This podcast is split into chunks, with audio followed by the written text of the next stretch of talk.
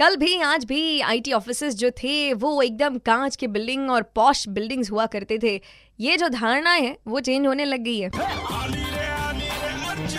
Morning number one घेऊन on super hits ninety three point five red F M. जसं मी सुरुवातीलाच म्हटलं की आय टी ऑफिसेस किंवा आय टी हब म्हटलं की आपल्या नजरेसमोर येतात उंचच उंच बिल्डिंग, काचेच्या बिल्डिंग, पॉश ऑफिसेस आणि सगळं काही अगदी एकदम सिस्टमॅटिक पद्धतीने होणारं काम. पण अशातच कोविड नाईन्टीनच्या काळामध्ये बऱ्याच लोकांचे जॉब्स गेले, मग त्यापासून आय टी सेक्टरही वाचू शकलं नाही.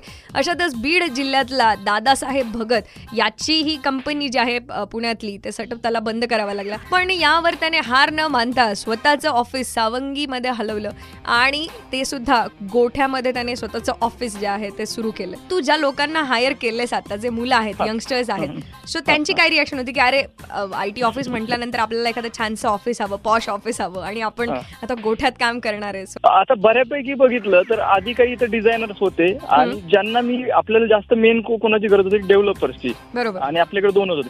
ज्यावेळेस मला डेव्हलपर एक डेव्हलपर हायर करण्यासाठी मला शंभर जणांना कॉल करावा लागायचा, त्याच्यातले दहा जण रेडी व्हायचे आणि दहा जण काम करण्यापर्यंत एक जण काम करायला यायचा, बाकीचे मला करतोच करतोच आणि पुढे ढकलत चालायचे, बरोबर. तर अशा पद्धतीने आपण एक खूप शोधून शोधून एक टीम बनवली आणि बऱ्यापैकी मला वाटतं ज्यांनी मला सपोर्ट केला ते गावाकडचेच आहेत, ज्यांना आपली माहिती कार्य आपण काहीतरी हा करतोय आणि याला कनेक्ट व्हायला पाहिजे, कॉन्सेप्ट वगैरे चांगला आहे, मेक इन इंडियाचा आहे.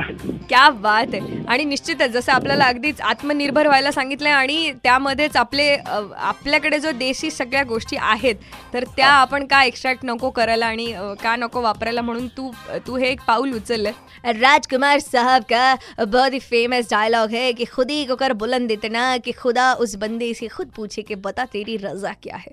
सो बस दादासाहेब भगत की भी कुछ ऐसी ही स्टोरी है. इनसे और भी बातें जारी रहेंगी, आप कहीं मत जाइएगा. Ninety three point five red F M बस जाते रहो.